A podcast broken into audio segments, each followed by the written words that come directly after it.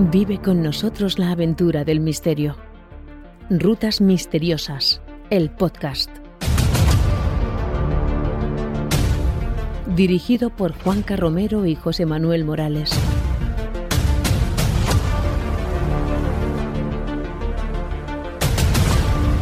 Una producción de Rutas Misteriosas, la primera red global de rutas de misterio.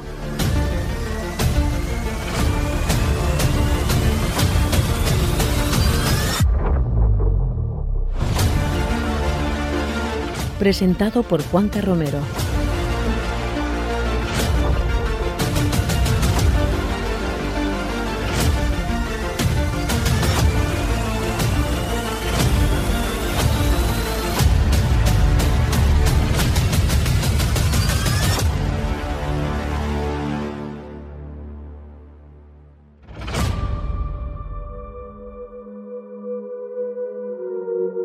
Bienvenidos a Rutas Misteriosas, el podcast, nuestra particular ventana hacia lo insólito, hacia ese universo que un día alguien bautizó como misterio.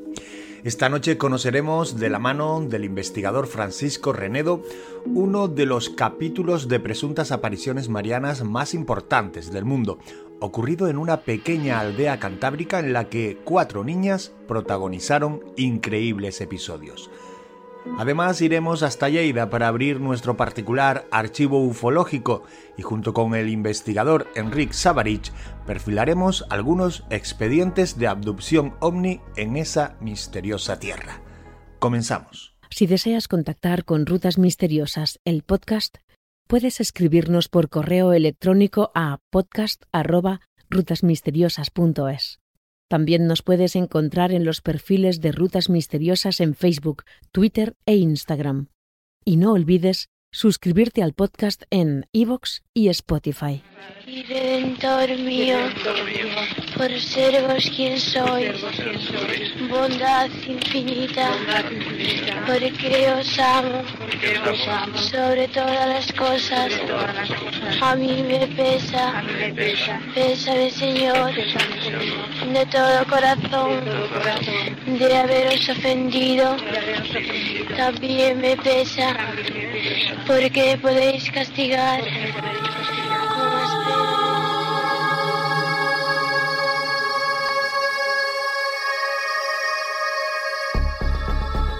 En la pequeña aldea de San Sebastián de Garabandal, en junio de 1961, el cielo se abrió ante cuatro niñas para mostrar la figura de un ángel luminoso que les avisaba de la llegada de la Virgen María algunos días después. Con el paso de las semanas, los meses y algunos años, las apariciones se fueron sucediendo ante los exclusivos ojos de las niñas, mientras los miles de fieles llegados desde toda España y otros países, en medio del fervor, aceptaban las indicaciones de quienes hablaban por boca de la Virgen. ¿Qué ocurrió en realidad? ¿Realmente se comunicaban estas pequeñas con la Virgen? ¿Cuál fue la postura de la Iglesia ante aquellos anormales sucesos? ¿Resuenan los ecos prodigiosos hoy en día en aquellas callejuelas? Esta noche, junto al investigador Francisco Renedo, conocemos las principales claves de las apariciones marianas en Garabandal. Francisco Renedo, muy buenas noches. Hola, buenas noches Juanca, un placer.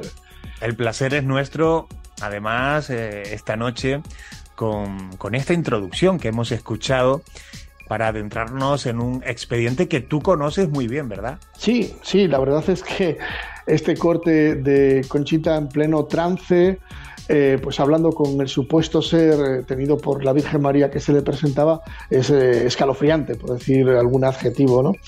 la verdad es que también escalofriante es conocer que hubo miles, miles miles de, estos eh, trances. A mí me gusta llamarlos, Juanca, trances mejor que éxtasis, porque éxtasis en un momento dado ya es ponernos en preliminares ¿no? de algo espiritual. ¿no? A mí me gusta más ser más aséptico y llamarlos trance. Bueno, nos vamos a referir a ellos como trance. Eh, vamos a situarnos, si te parece, Francisco, porque no todo el mundo puede hacerse una fotografía del lugar, de ese entorno en el que comienzan a desarrollarse unos hechos de los que vamos a hablar ahora. ¿De qué lugar estamos hablando? Haznos una fotografía. Sí, pues eh, estamos hablando de lo que se puede considerar la Cantabria profunda a principios de los años 60 del siglo pasado. Estamos en el año 1961 en la pequeña aldea de San Sebastián de Garabandal, en pleno valle de Nansa, un valle en el corazón de Cantabria, en el interior de Cantabria, un pueblo que, bueno, pues como todos los que había a su alrededor en esa comarca, un pueblo de gente humilde, de gente trabajadora, ganadera, eh, que en ningún momento se les había pasado por la imaginación que aquel pueblo, aquel, pues como te digo, modesta población de San Sebastián de Garabandal, iba a pasar a la historia como uno de los más destacados a nivel mundial en lo que se refiere a unas supuestas apariciones marianas que, como te digo, iban a comenzar en el año 1961, iban a finalizar hasta el día de hoy, en 1965, eh, pues eh, teniendo una serie de trances, cuatro niñas del lugar, cuatro niñas normales y corrientes, como posteriormente eh, escucharemos al doctor Bullón hablar, el primer, el médico de cabecera que trató a las niñas, y que aparentemente entraban, como te digo, en un trance, en un éxtasis, y se desaparecía, según eh, bueno, los analistas que en un momento dado eh, interpretaban lo que las niñas eh, venían contando, en un primer momento el arcaje San Miguel y, posteriormente la mismísima Virgen María, Juanca. Conchita, Mariloli, Jacinta, Maricruz, estas niñas que se encuentran de frente, como bien dices, al que vamos a identificar, identificar perdón, como Arcángel San Miguel, ¿verdad? Exacto, exacto, Juanca. ¿Y, les vino a decir algo concreto? ¿O cómo se interpretó ese primer episodio? Bueno, en ese primer episodio aquí tenemos que darnos cuenta las raíces, eh, lo arraigado que estaban, nunca mejor dicho, ¿no? Las creencias religiosas ¿no? en aquella época, en toda España, si nos ponemos a, generalizar. Y las niñas se encontraban en un lugar muy concreto y muy determinado, que es la génesis de toda esta historia, que es eh, la calleja que sube hacia un lugar aún más elevado sobre el pueblo llamado Los Pinos.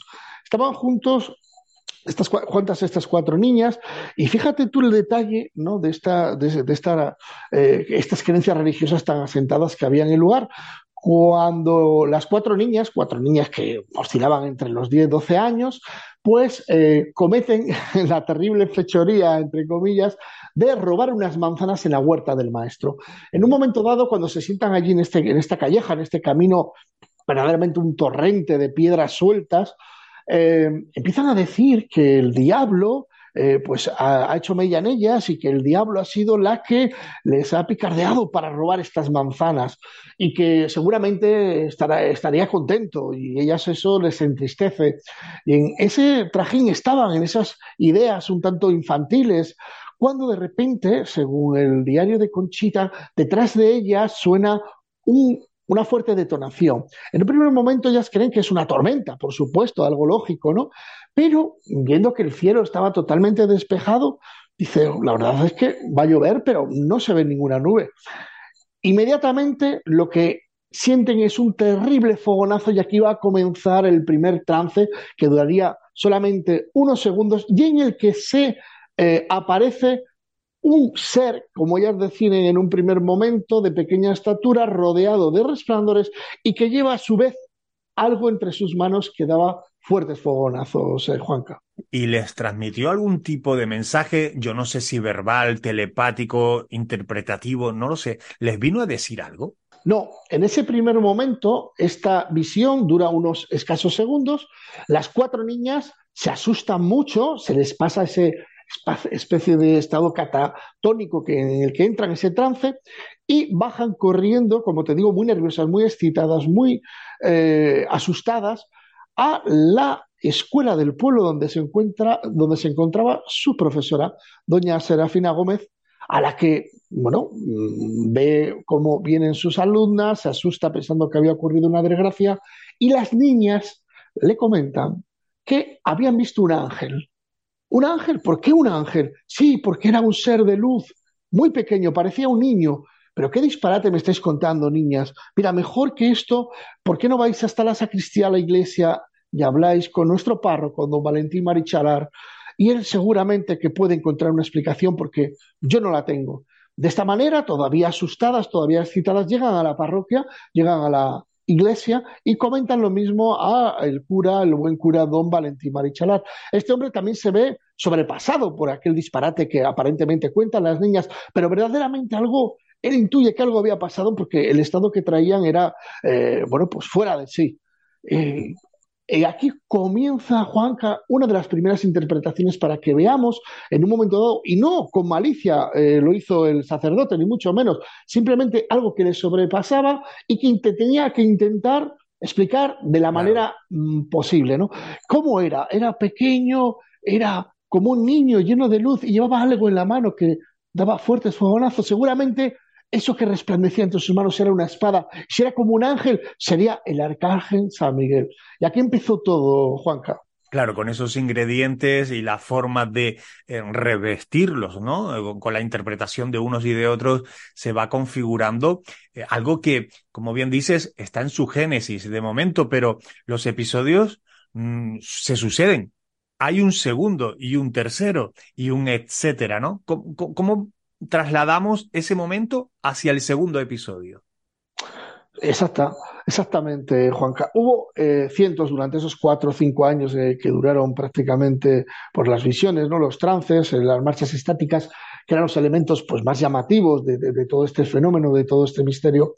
Pero, como bien dices, al cabo de dos o tres apariciones de este supuesto ser tenido como el arcángel San Miguel, les comunica que iba a tener una aparición eh, en este enigma de un ser, de, vamos a, decir, ¿no? de más entidad que este mm, primero que se presentó a las niñas.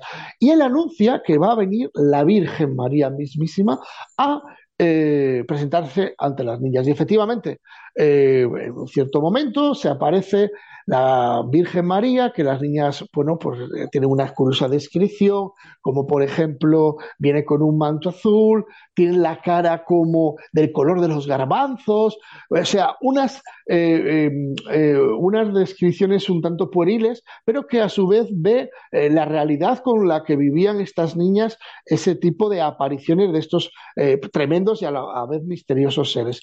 Estas apariciones, como te digo, estos trances iban a ser bueno, cientos y cientos durante todos esos años, a veces a, las cuatro niñas, a veces a, no, mm, a una, a tres, a dos, pero eh, siempre ocurría cuando ellas eh, sentían lo que calificaban como la llamada Juanca. Ellas hablaban de que les llevaba por el pecho una especie de resquemor, una especie de ardor que le quería salir por la boca y que poco a poco eso iba adquiriendo, pues, eh, de alguna manera, eh, em, una, un, grado que justamente cuando se encontraban en el sumum de todo este padecimiento, ya sabían que iban a entrar en trance y que acudían a, la llamada, acudían a la cita con esta supuesta aparición que, que tenían las niñas, Juan me interesa mucho eh, el punto de vista de, diferentes, permíteme decirlo así, sectores sociales. ¿no? Antes, eh, antes hablaba, mencionabas al doctor José Luis Gullón, o sea, la visión de la medicina es, es, importante. Luego, si quieres, también comentaremos cómo la iglesia lo, lo fue interpretando, el entorno de, de las niñas. Pero, pero hablemos de, de, la medicina. Claro, unas niñas que, que hablan de lo que están hablando y de esas vivencias y de esos padecimientos físicos, de algún modo, ¿no? Esos ardores, etcétera, eh, se habrá, eh, de hecho se hizo, ¿no? Se, eh, se experimentó, se estudiaron a las niñas. Sí, eso es. en un primer momento, como bien dices, eh, Juanca, el doctor don José Luis Bullón, que era el médico de cabecera, muy jovencito en aquella época, de toda esa comarca de Nansa, y que en cierto momento le comunican que está ocurriendo algo muy extraño en la aldea de Garabandal, donde cuatro niñas parece ser que se les presenta la Virgen. Este señor, como buen galeno, como buen científico, bueno, pues eh, en un primer momento eh, cree descartar ¿no? esa barbaridad y acude, acude a contemplar uno de aquellos trances que, de los que tanto se Y efectivamente, yo tuve el placer de, hablar en varias ocasiones en eh, eh, el mismo despacho del doctor Egullón, por cierto, una persona, un caballero de los pies a la cabeza, un ser súper eh, culto, y que en un momento dado él me comunicaba que, claro, él era muy joven en aquella época, y que eh, veía a las niñas en un estado en pleno eh, catatónico, ¿no? Anestesiado total. Él hacía pruebas, por ejemplo, pinchando con ligeramente, también decía que a veces exageraba, ¿no? Ligeramente con alfileres o en un momento dado tomándoles el pulso. Mira, esto no, no oscilaba de ninguna manera.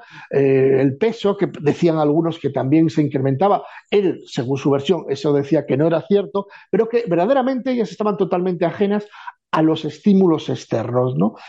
Pues, el pues único misterio que puede ver es que eh, no sabía la razón por la que entraban en ese estado catatónico, Juanca. Si te parece, vamos a escuchar la voz del doctor José Luis Gullón, gracias a esos testimonios que, aportas para, para, este programa.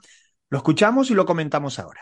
No, no, las niñas eran completamente normales. Yo he tratado mucho tiempo, durante muchos años, a doña Serafina, su profesor, y era una una, fíjate, no conocía la profesora a sus niñas.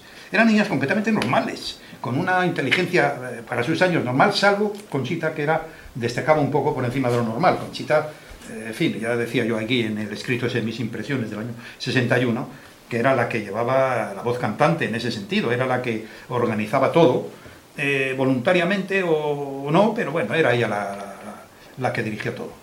Entonces eran niñas completamente normales, no había ninguna cosa extraña, ni eran seres superdotados, eran normales y nada más. Surgió aquello espontáneamente, sin ninguna influencia extraña, lo que pasa que luego ya tanta gente que las mareaba y la de tal, pues se, que se, pusieron una situación de un poco, no de superioridad, pero un poco decir, pues aquí soy algo.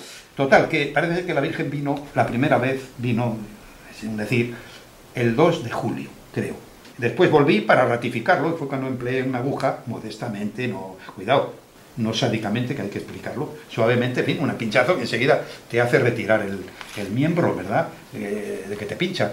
Y luego un pellizco, pues todo eso ya me di cuenta que estaba frente a este problema que comentaba antes, y fue cuando me puse en relación con estos psiquiatras que comento. A ver, Francisco, es que el doctor habla de que, en principio, las niñas parecen normales, quizás Conchita sea la que la que destaque sobre las demás, y efectivamente llegó a hacerles pruebas a ver si reaccionaban mm, a esos pellizcos, eh, si tenían estímulos de, algún tipo cuando estaban en trance.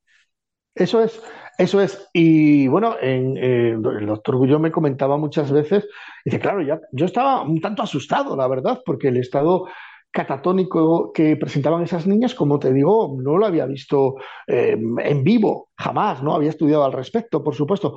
Pero claro, Dice, a lo largo de ella mi dilatada vida de, médico, he recorrido pues todo el mundo, he estado en Mesoamérica, he estado en África, y he visto cómo tribus y como otra serie de personas entraban en estos mismos estados en los que yo, eh, que yo presencié a las niñas en Arabandal en mi juventud.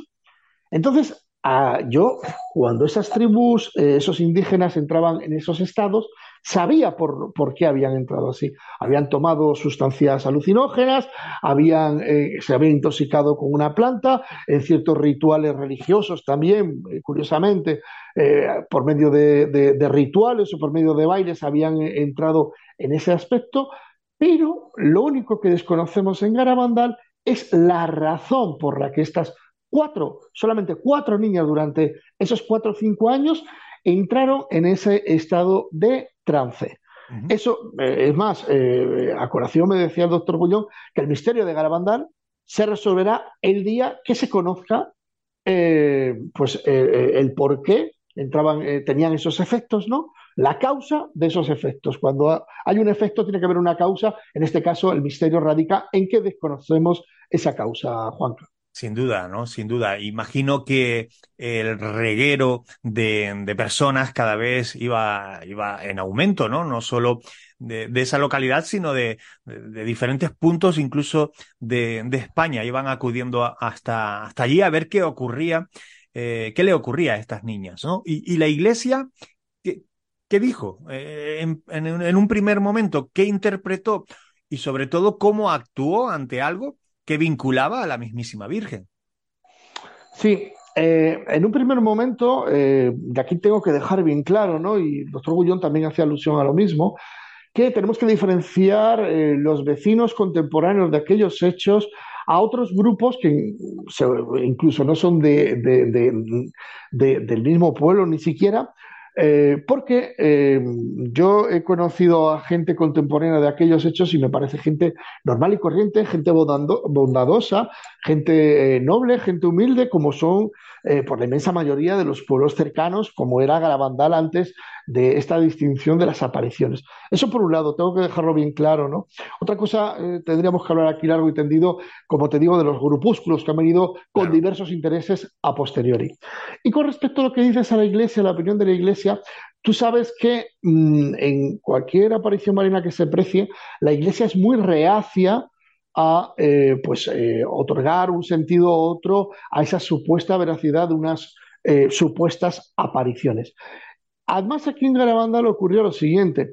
La mayoría de los obispos que pasaron durante el periodo que eh, estuvo vigente las apariciones, eh, las supuestas apariciones en las niñas, cada obispo tenía la vista puesta en algún que otro proyecto incluso particular. Uno ascendiendo, el otro pues que había pasado de paso, incluso uno que aquí me parece esto uno de los episodios más viles y más canallas que he podido yo reconocer a una persona, es a, uno de esos eh, obispos, a un señor Puchol, que eh, tuvo la mala suerte después de negar que eh, él pensaba que las apariciones de Garabandal no eran verdaderas, pues tuvo la mala suerte de sufrir un accidente y morir, y muchos de los garabandalistas pues dijeron que esto había sido un castigo divino. Me parece algo mezquino ¿eh? comparar una desgracia humana con, con, este tipo de, eventos religiosos, eh, Juan. Eh, y entra en escena un párroco, José María García de la Riva, que hay que decirlo, este hombre, lejos de creerse los episodios desde el minuto uno, lo que hace es ir a buscar la posibilidad de la mentira, del fraude, y, y no sé si me equivoco, pero acaba creyendo, quizás más que nadie, en que aquello realmente era real. Si te parece, mm, Francisco, vamos a escuchar un corte muy breve en el que él habla y hace alusión a algo muy concreto. Lo escuchamos y luego lo comentamos. Las niñas habían dicho que había venido y no se veía, decir, allí vino la, en aquello vino la Virgen, decía. ¿Y aquello que era, don José? Pues era como, entonces sería como, como, como estos eh, extraterrestres o alguna cosa de eso, es un, un aparato de esos pero yo no lo llegué a ver. Pero que eh, las niñas sí lo dijeron, que había venido en uno de estos. ¿Lo dijeron a mí? Sí, Qué curioso, porque en aquella época no, había información de ese tipo. Claro, pero, yo quedé, sí, un poquitín... Digo, ¿Qué pensaba usted de eso? De, de eso? Que era curioso, una cosa rara. Eh, que la, que la Porque en aquella época no había información de ese tipo como puede haberla ahora, ¿no? Sí, sí. Es, es curioso, sí, sí, sí. El párroco José María García de la Riva habla de, no sé si definirlo como nave extraterrestre, como algo luminoso desde el cielo, ¿no? Sí, pero lo más llamativo, Juanca, es que no lo habla Juanca, el, señor García de la Riva, sino que se hace altavoz de lo que le comunicaron las niñas. Eh, esta grabación, concretamente este corte de audio, pertenece a una grabación de vídeo que editamos para un medio de aquí, de Cantabria, y en el que se decían muchas más cosas. Eh, el, padre García de la Riva nos comentaba que al cabo del tiempo, claro, las niñas habían estado en el pueblo, prácticamente no conocían el mar, no conocían medios de comunicación, medios de transporte modernos, ni mucho menos. Y cuando ya las niñas, pues bueno, se hacen mayores, se casan, se van a vivir a Estados Unidos y ven películas de ciencia ficción. Eh, en, Petit Comité fuera de micrófonos de récord me decía el doctor, eh, perdón, eh, el padre García de la Riva, que una vez una de las niñas la había llamado muy alarmada diciendo que estaba viendo, fíjate qué curioso, Juanca, una película de ciencia ficción en la que aparecían una serie de extraterrestres o de alienígenas y que mm, en esa comunicación telefónica le hacía saber al padre que muchas de las características que presentaba esa película coincidían mucho con lo que ella habían, con lo que ellas habían vivido durante aquella. Caray, caray. Y bueno, eh, los oyentes acaban de escuchar, ¿no? Cómo se refería el, padre García de la Riva hablando de las niñas que la eh, comunicaban que eh, parecía que venía en algún objeto volante, ¿no? Y, parece que le cuesta a García de la Riva decirlo, pero claro, estamos hablando, ¿no? Cuando dice Conchita que, aquel, aquel objeto que en ocasiones aparecía detrás de la figura eh, que veían las niñas y que en un momento dado le preguntan a la misma supuesta aparición tenida por la Virgen María, que, es aquello que aparece flotando en el cielo cuando se desaparece, y todo aquí, Juanca, que ni más ni menos que al parecer ese ser aparecido le cuenta que en eso he venido yo. ¿Eh? Tenemos que tener mucha imaginación, unas niñas como ingenuas. Y, en aquellos tiempos. y, en, aquellos, tiempos, claro, totalmente de acuerdo, Juanca. Vamos a adentrarnos en un episodio eh, que también me parece realmente interesante, inquietante para, para ojos del profano, sin duda, y es el que el que nos cuenta, vamos a escuchar ese corte, eh, una tía, madrina, de, de, una de las niñas, eh, de Conchita, ¿no? Eh, ella narra, describe un episodio de éxtasis que ocurre precisamente en ese punto que tú nos indicabas, en Los Pinos. Lo escuchamos. En el mes de noviembre, a las de la mañana, había medio metro de nieve, sí, medio metro de nieve, estaba una noche perra de truenos, de granizo, de relámpagos. Bueno, llaman a la puerta, era Conchita, su madre y un hermano que ya se murió. Entonces salgo y lo primero que hacía, pues presionarme sin mirarme y darme el a besar. Entonces, claro, con albarcas no teníamos botas y fuimos a los pinos por de encima de la nieve. A las dos de la mañana, una noche perra, por miedo que yo le tengo a los truenos. Y al salir del pueblo, se puso de rodillas encima de la nieve, sube de rodillas hasta los pinos, baja de rodillas desde los pinos, en el pueblo da vuelta Fuimos, que antes, ahora es muy bien, pero antes el cementerio era un fango para ir al cementerio. Fuimos hasta el cementerio, estaba la puerta cerrada y con, y con el Cristo eh, metía la mano así. Mm, era una cosa como si abriera una fila a besar el Cristo. Bueno, pues entonces hizo esto, ya venimos a casa de ella, ya no sé qué hora era, pues serían las tres ya, o más. De la mañana. Claro. Y entonces, pues, ay, le dijimos, yo le dije, ay, Conchita, qué noche nos hiciste pasar, pero ¿a dónde nos llevaste, Conchita? No, yo no me he movido de aquí. Yo no me he movido de aquí, dice ella. O sea que teníamos estas, se iban por donde fueran y no se podían mover. No se daban cuenta ya. No, no, no, no sabían que se iban. Francisco, esa, esa secuencia, ¿no? De poniéndose de rodillas, trasladándose tanto recorrido sin saber dónde está y finalmente eh, no pudiendo admitir la niña que ha estado ahí. Según ella, no se había movido del sitio. Sí, y muchos más detalles, Juanca, porque, por ejemplo, yo con doña Maximina, como bien dice doña Maximina González, tía y madrina de, Conchita, he pasado mucho tiempo hablando con ella, no iba a ser menos. Es hoy en día la historia viviente de Garabandal.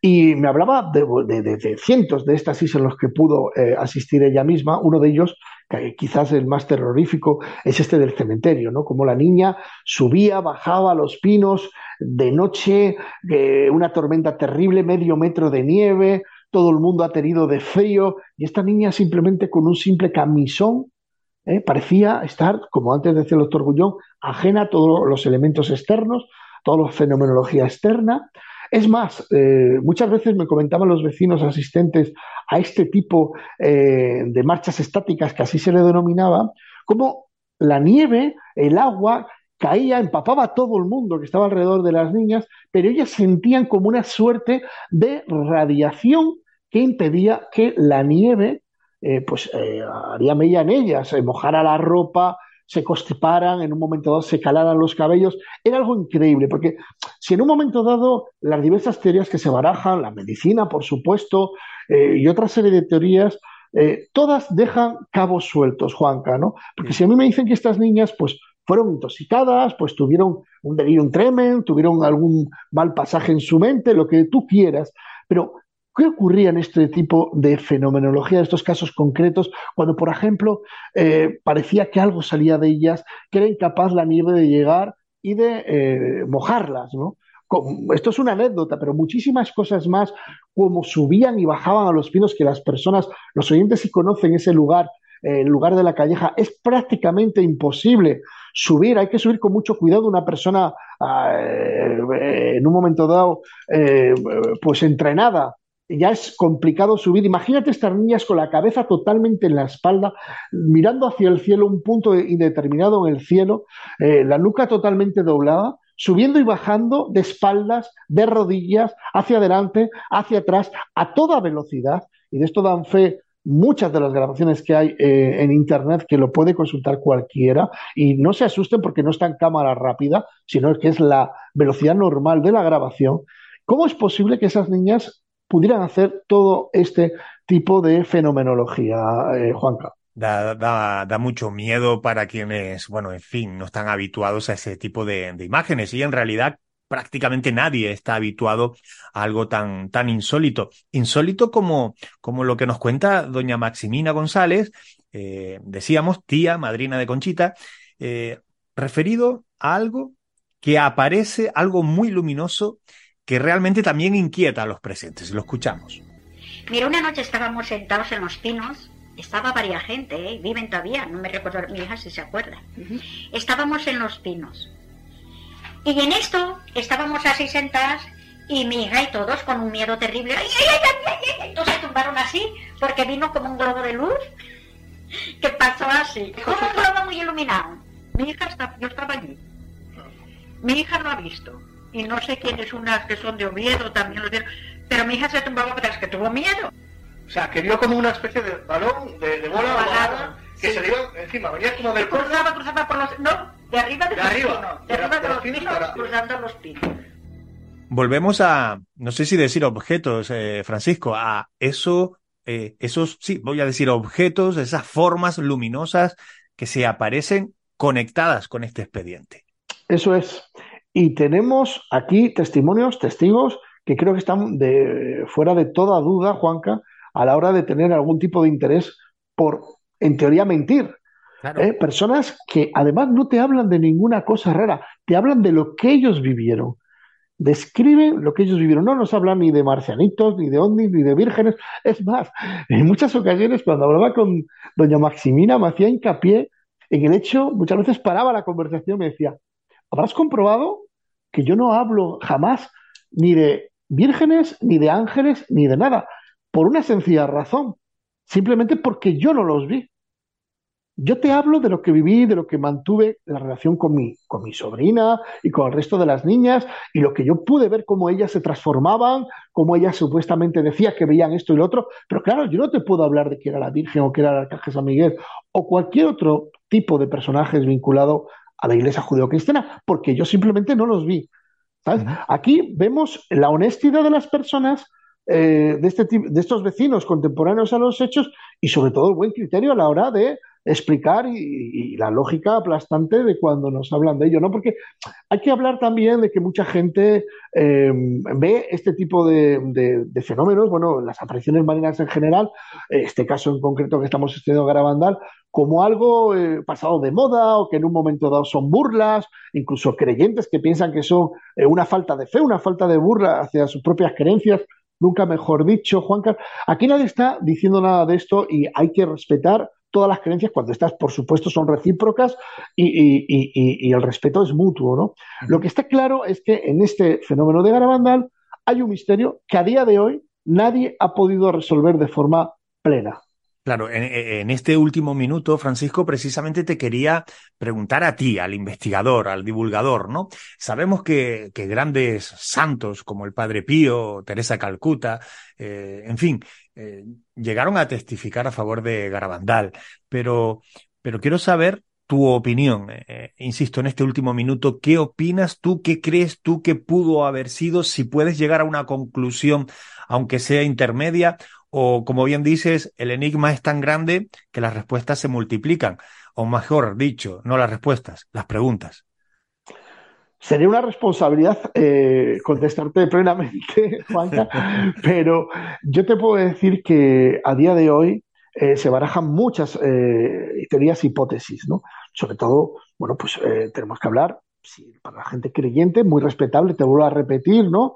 Que eso fue una aparición mariana con todas las características de las mismas, incluso sus mensajes apocalípticos, etcétera, muy respetable, como te digo desde eh, corrientes telúricas o de algún tipo de impregnación telúrica que en el terreno alterara la psique de las niñas, hasta, por supuesto, que fuera alterada por otro tipo de circunstancias, una intoxicación botánica o de cualquier otra sustancia del terreno, eh, pasando por la que yo, esa sí que descartaría, ¿no? que fue todo un engaño, una especie de bola de nieve que cada vez se hizo más grande y las niñas la mentira no la pudieron parar y tuvieron que seguir con todo, ¿no?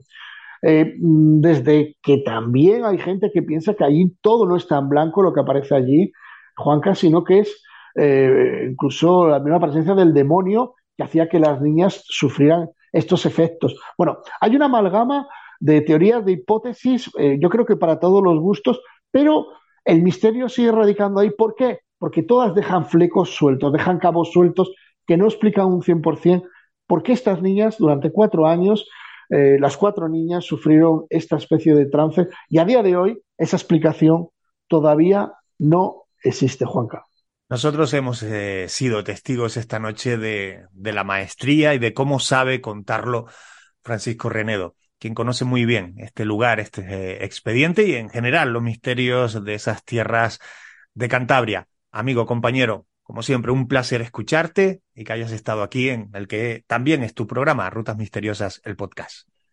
Juanca, el placer ha sido mío y siempre sabes que estoy a vuestra disposición para lo que queráis. Un abrazo fuerte. Rutas Misteriosas es la primera red de rutas de misterio de nuestro país. Ven a descubrir de la mano de profesionales los lugares más enigmáticos de las principales ciudades de España.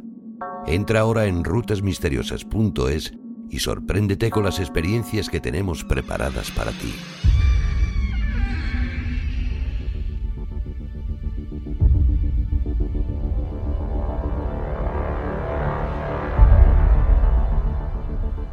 Nuestro país sin duda alguna es un lienzo para lo insólito, pero no siempre lo tenemos bajo nuestros pies.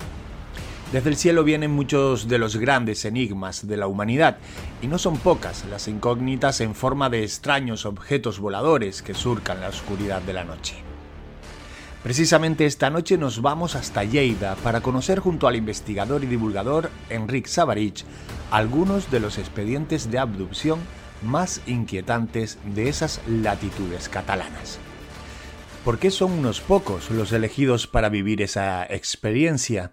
¿Somos los humanos objeto de experimentación extraterrestre o una creación alienígena? ¿Qué son realmente las abducciones ovni?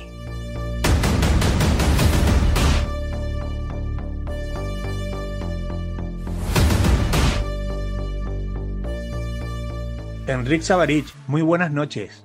Hola, buenas noches, Juanca. Un placer saludarte, como siempre. El placer es mío. Oye, que esta noche vamos a hablar de, un tema realmente sugerente, inquietante para muchas personas. Eh, vamos a hablar de abducciones, eh, encuentros cercanos, abducciones. Un elemento quizás, yo creo que el más inquietante del fenómeno ovni, ¿no? Exacto, para mí es el más inquietante. Una cosa es ver eh, luces en el cielo, los avistamientos lejanos típicos, no sabemos qué son, pero la otra cosa son palabras mayores al hablar de encuentros cercanos, cuando esas luces en el cielo bajan a la Tierra y sobre todo establecen contacto con nosotros, ¿eh? interactúan con nosotros. Y hablaríamos de esas ah, abducciones, esos encuentros cercanos de tercer grado que llamaríamos, ¿eh? en donde claramente hay un claro secuestro ¿eh? de, un personaje y que incluso llegan a entrar dentro de las naves y manipulan su cuerpo, hacen experimentos con biológicos, incluso con, con, sus, miembros. Es un tema muy curioso, que raya un poco la ciencia ficción. Claro, me interesa mucho ese aspecto porque puede haber que nos, estén escuchando y hagan una interpretación, eh, pues, eh, de fábula de este, de este asunto, de historia irreal. Bueno, vamos a entrar en ese, en ese asunto, pero deja que te pregunte, ¿Cataluña ocupa una división de honor en esto de los avistamientos ovnis y en este caso de lo que hablamos, del contacto cercano con, estos, con estas naves, con estos objetos? Pues sí, efectivamente, Cataluña yo creo que ocupa un lugar eh, destacable porque hay casos muy, muy curiosos y muy controvertidos, que podemos hablarlo, ¿no? Eh, tú piensas que eh, esto empieza un poco en las finales de los años 50, ¿no? Cuando se pone de moda, se populariza el tema de las abducciones, con aquella primera abducción de, de, Antonio Vilas Boas en Brasil, el año 57, ¿no? Un personaje que es raptado por humanoides, dice él, siempre presuntamente, hay que decirlo, que es introducido dentro de una nave, eh, incluso aquí mantiene relaciones sexuales con una atractiva alienígena. Es, es, un tema muy, muy polémico, porque él, hasta su muerte en el año 92, él siempre mantiene que eso es cierto, que eso le pasó. Eh, hasta el año 61, el famoso caso de Barney y Betty Hill también, que fueron abducidos es un poco los clásicos, ¿no? Los clásicos que sienten un poco eh, y escriben un poco la historia de lo que será después. Y en Lleida, y sobre todo en Cataluña, y sobre todo en Lleida, hay muchos casos de, de abducciones importantes. Podemos hablar de la famosa abducción de Eduardo Pons Prades, que es un poco un referente eh, polémico, controvertido, más que por el hecho en sí, sino por quién, a quién le sucede. Estamos claro, porque, de... porque estamos hablando de un hombre ilustrado, de un hombre estudiado, un historiador, y estamos hablando de una época no tan lejana en el tiempo. Nos tenemos que ir a, a 1982, ¿no? Exactamente, 82. Eduardo Prades, que era un prestigioso historiador catalán, especializado en la Guerra Civil Española, un personaje ilustre, como dices tú, importantísimo. Cuando de repente él se pone en contacto con la editorial Planeta y le pone sobre la mesa un manuscrito que ha escrito él en el año 81, donde se narra una historia fascinante. Él lo titula El mensaje de otros mundos. Y ahí explica cómo él es abducido eh, en un lugar muy inhóspito, eh, el Pirineo catalán, un poco entre Perpiñán y Pras de Molló, la Cataluña Norte, ¿no? El 31 de agosto del 81, él dice que es abducido por una nave ¿eh? y que establece ese contacto extraterrestre y que él está dentro de la nave durante siete horas y que mantiene una, conver una, conversación con siete habitantes de otros mundos. Claro, uh -huh. eso es totalmente alucinante. Además, eh, además esta, esta abducción tuvo un previo, es decir, no se lo encontró porque sí, sino que según su testimonio eh, fue guiado hasta ese punto cuando él iba en su vehículo. Sí, sí, él iba conduciendo eh, por esa carretera inhóspita y es guiado, es guiado hasta llegar a un espeso bosque donde encuentra esa nave.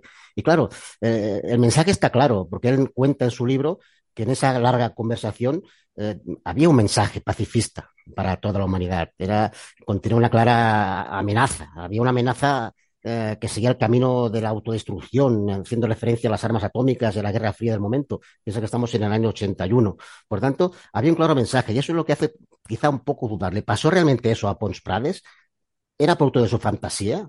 ¿Fue su mente que le gastó una mala pasada? ¿O realmente fue una gran broma eh, que se montó él eh, con el objetivo de conseguir una especie de moralina eh, y ese mensaje apocalíptico de la humanidad.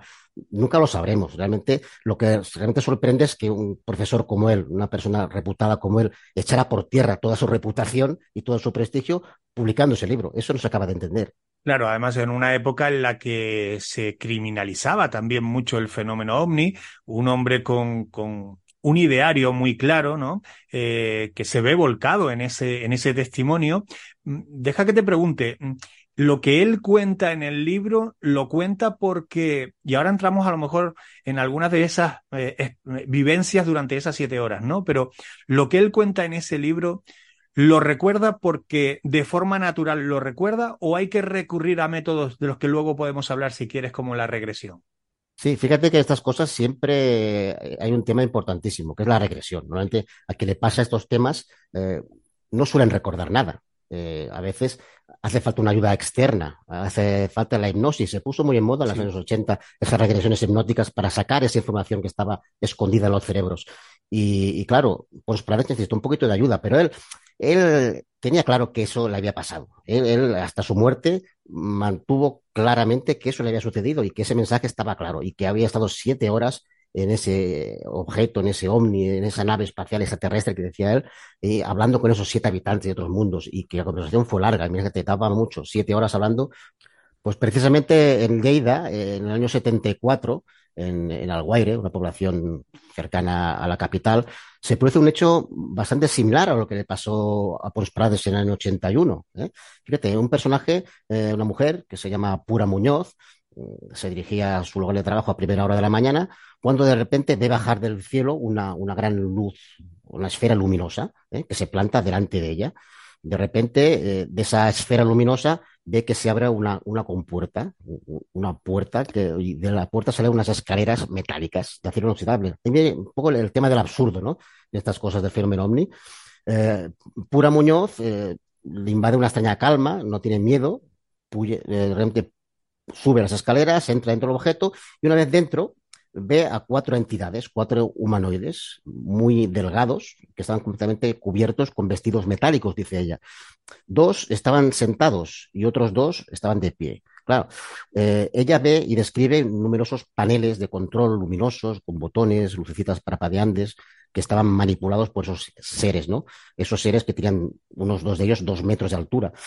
Los otros dos eran más pequeñitos, aproximadamente de unos 60 de altura, y estaban eh, detenidos detrás suyo. Uno de ellos, de repente, coge su brazo, su brazo izquierdo, lo agarra fuerte y le clava una inyección. ¿eh? Es un, también un clásico dentro de las abducciones, ¿no? Esa, esa manipulación, ¿no? Y la analítica, ¿no? La investigación la, la, sobre analítica, el humano, ¿no? La analítica, coloca su brazo sobre una especie de mesa, dice ella, y la otra la sujeta bien y le clava un objeto en forma de aguja en su brazo. Claro, sus siguientes recuerdos son 40 minutos después, cuando ella misma ya se encuentra fuera de, ese, de esa nave, ¿eh? sin poder recordar nada más, excepto que esos seres se comunicaban con extraños sonidos guturales, dice ella, ¿no? Claro, eh, la mañana siguiente, pura, a, pues, acompañado con su marido, que le explica la historia, su marido es escéptico, no cree nada de eso, llegan al lugar y lo ven todo quemado, todo chamuscado. ¿eh? Incluso ven una especie de círculo en el suelo con, con las formas de, de pequeños árboles eh, quemados, arbustos, chamuscados, pinos, todo que está chamuscado. ¿Qué había pasado allí? Años más tarde, Pura Muñoz eh, de manera casual va al médico, se realiza una radiografía en una de sus piernas y el médico encuentra un pequeño objeto metálico en su interior, un objeto que no llega a extraérselo. Otro clásico también, ¿no? Esos sí. implantes eh, que se producen a veces en las abducciones. ¿Qué era ese objeto? Aparentemente, después de ese encuentro, Pura adquiere una habilidad curiosa, eh, la de sanar con las manos, esa imposición de manos. Ella mantuvo siempre que eso había sido cierto.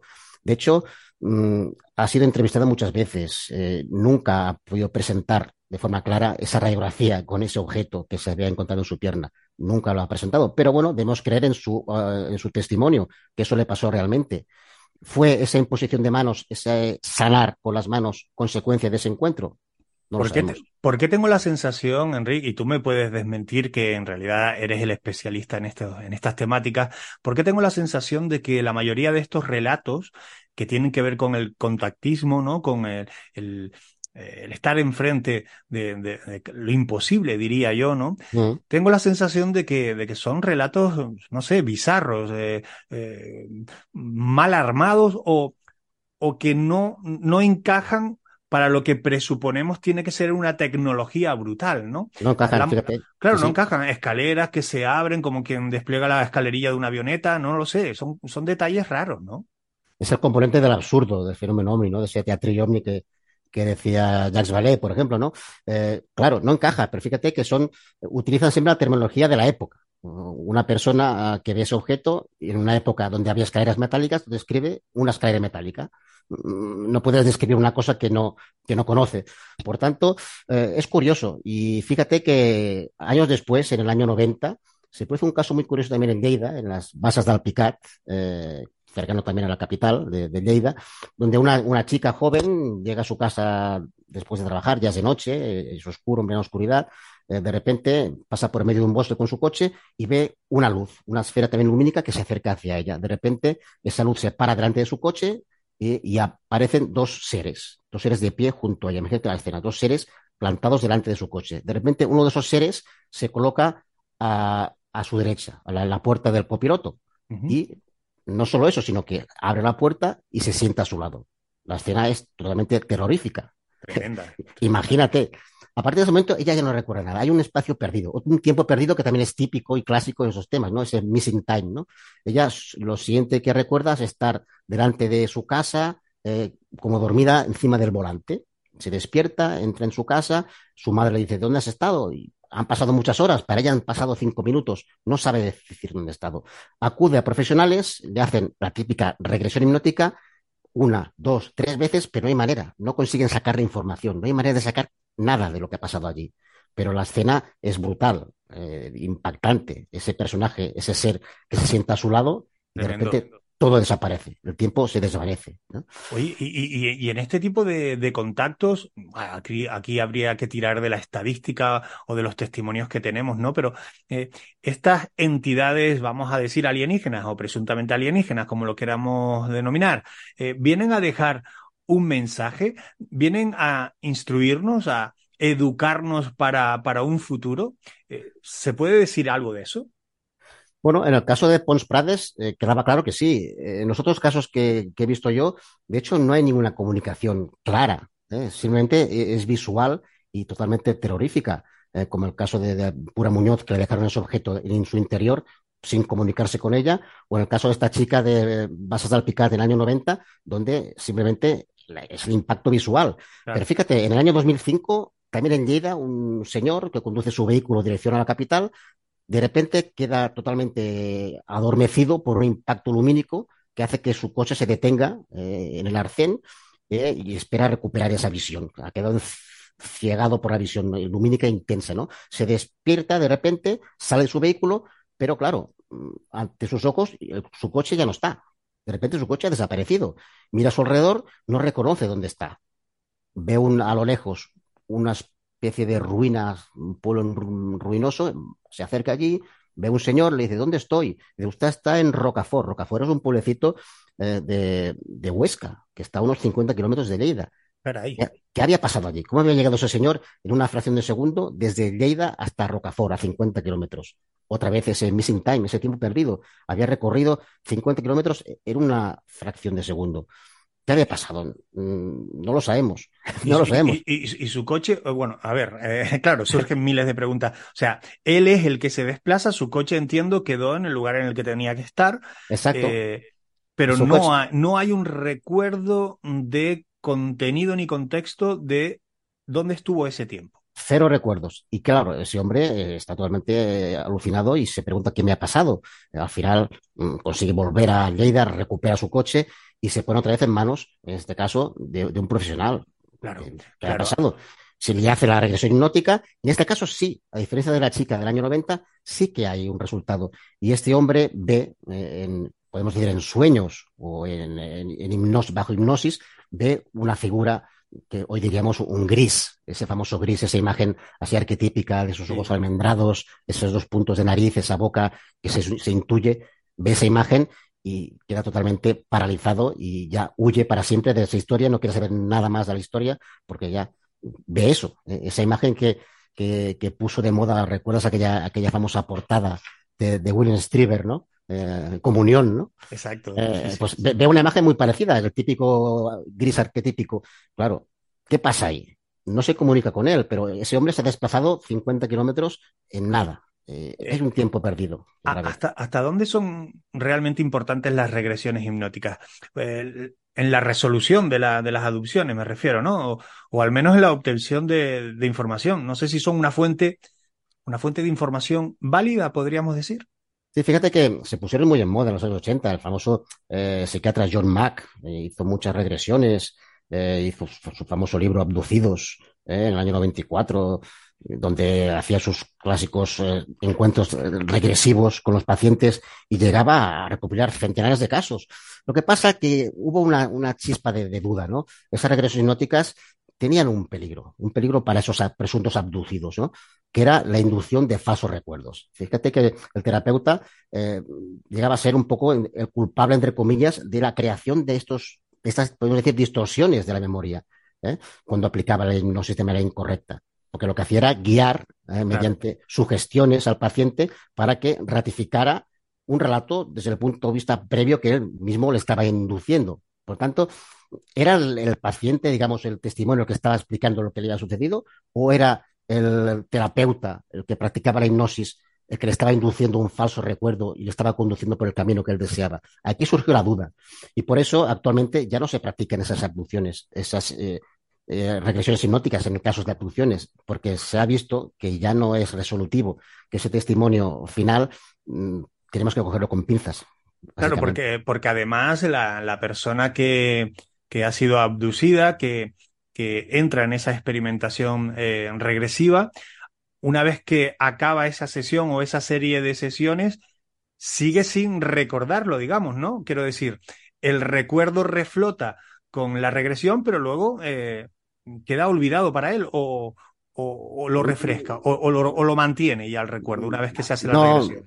Lo mantiene porque básicamente eh, es el, el, terapeuta que le está comunicando luego lo que le ha, lo que le ha contado, claro, lo que le ha explicado. Claro. Por tanto, ya se introduce en su mente un nuevo recuerdo. Claro. Ya, ya empieza a dudar si es real o no es real. Para él es real.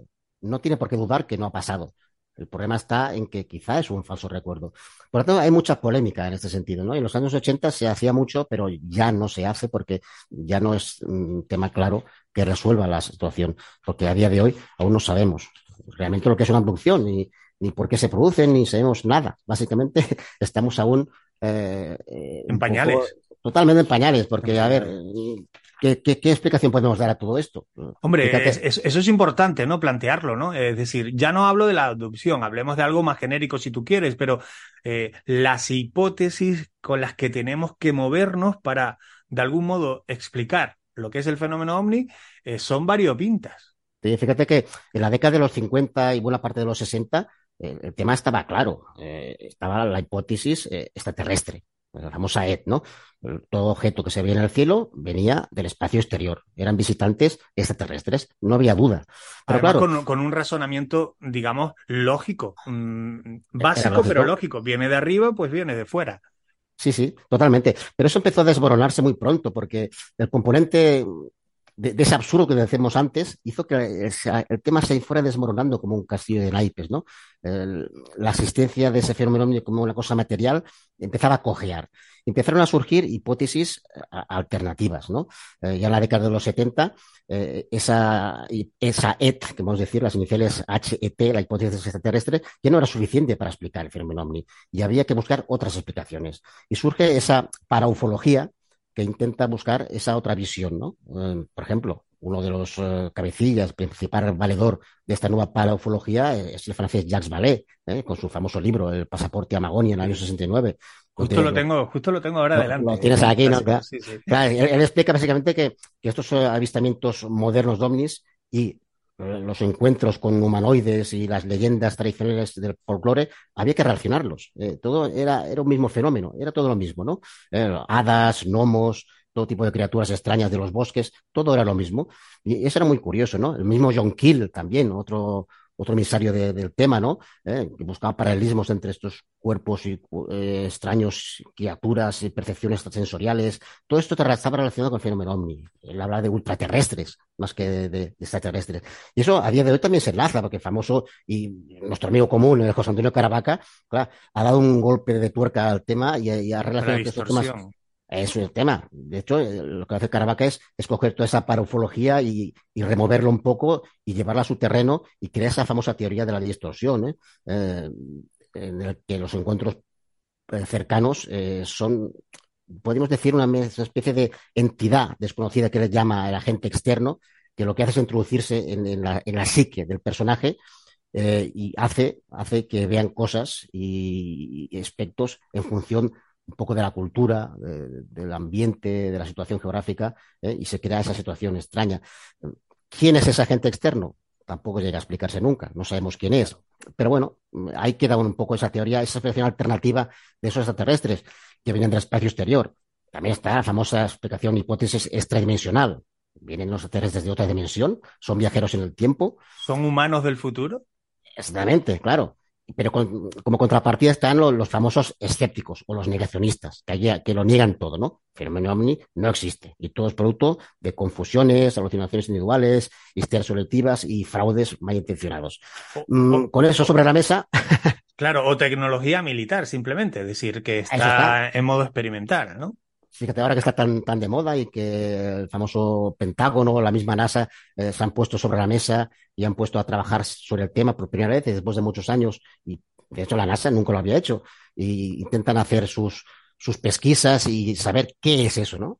Eh, qué son esas luces que se mueven de esa manera tan extraña, qué es esa tecnología y sobre todo con ese parámetro eh, que para ellos es fundamental, esa, esa amenaza a la seguridad nacional. Claro, claro, se han creado hasta, bueno, permíteme decirlo así, hasta ejércitos del espacio, ¿no?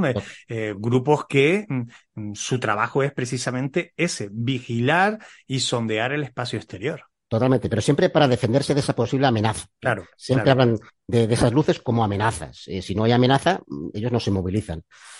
¿Cuál es la explicación? Bueno, yo siempre me gusta distinguir eso, ¿no? Las luces en el cielo es una cosa y cuando las luces bajan a la tierra es otra.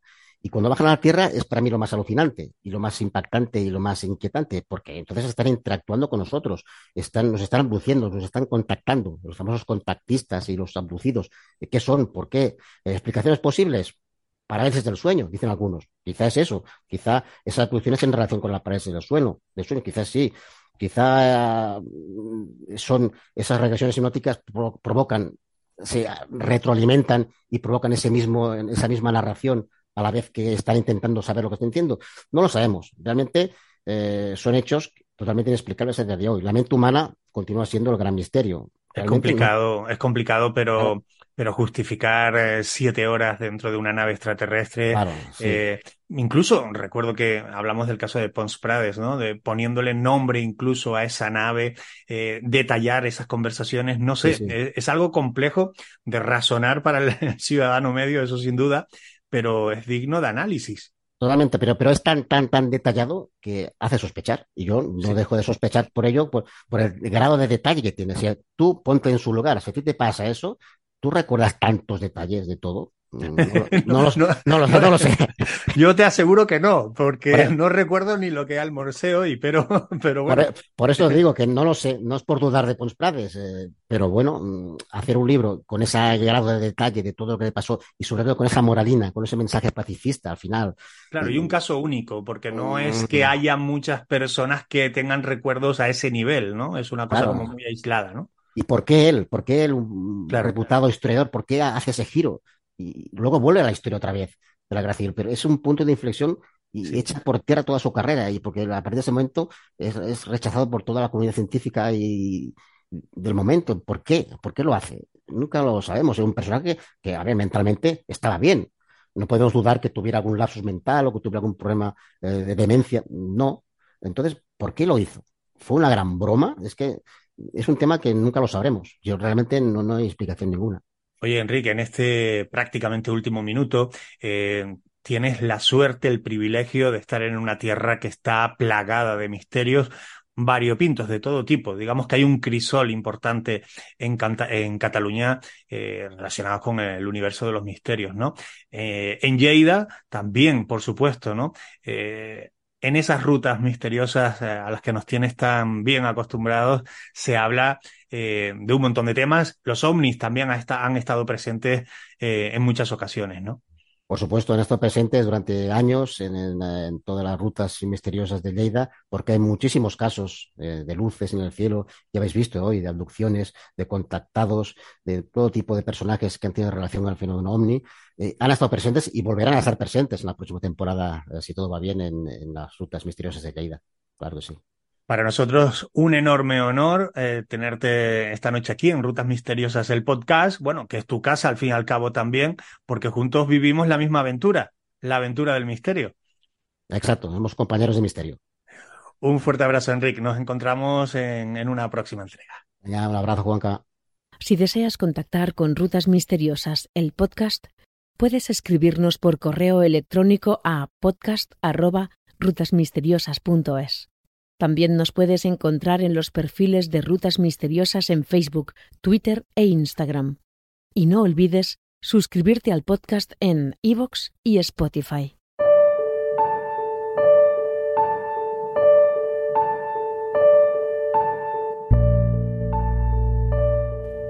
Estamos viviendo días convulsos, días en los que las guerras, los conflictos y las incertidumbres sociales se hacen fuerte igual que la noche con este siempre discutido horario de invierno. Hay interesantes estudios que apuntan a que el ser humano acentúa sus instintos introspectivos en los periodos en los que las noches son más largas. Conectamos de alguna manera y de forma más directa con lo ancestral, con lo universal, con todo aquello que guarda la esencia de nuestros orígenes y que mantiene el secreto de las grandes preguntas de la humanidad. ¿Quiénes somos? ¿De dónde venimos? ¿Hacia dónde vamos? Esta noche hemos querido conectar con algunos de esos temas que interactúan con lo intangible, como si a través de un etéreo cordón de plata nos mantenga unidos a lo que quizás sea posible. En Garabandal, bajo sus piedras, entre los mullidos verdes, resuenan los ecos de la divinidad. Episodios en los que el cielo cobra una dimensión incalculable, capaz de albergar todos los matices de la fe humana. Allí han quedado grabadas las preguntas sin respuestas y otras que algunos sí supieron interpretar. La fe tiene la extraña facultad de generar miles de preguntas y deslizar unas pocas respuestas a modo de bálsamo terrenal. También desde el cielo bajan esas extrañas formas cargadas de simplicidad en sus orígenes. Es cierto que hay cierto barroquismo en la actualidad, objetos voladores no identificados en los que volcamos los deseos de un futuro universal para la humanidad. Pons Prades dijo haber estado dentro de uno de esos objetos, pero también lo hicieron otros como Barney Hill o Herbert Schimmer o el desaparecido Paco Padrón. Quizás el caso del profeta Ezequiel o de Elías ascendiendo al cielo a través de un carro de fuego o incluso Jesucristo subiendo al cielo a través de una nube, tengan alguna conexión con todo esto. Quizás nada conecte con nada. No lo sé. En el episodio de esta noche, y casi sin pretenderlo, hemos recibido dos mensajes llegados desde el cielo. Dos mensajes que deberían hacernos reflexionar sobre esas preguntas que antes yo formulaba. ¿Quiénes somos? ¿De dónde venimos? ¿Hacia dónde vamos? Gracias por querer compartir con nosotros la aventura del misterio. Buenas noches y hasta la próxima semana.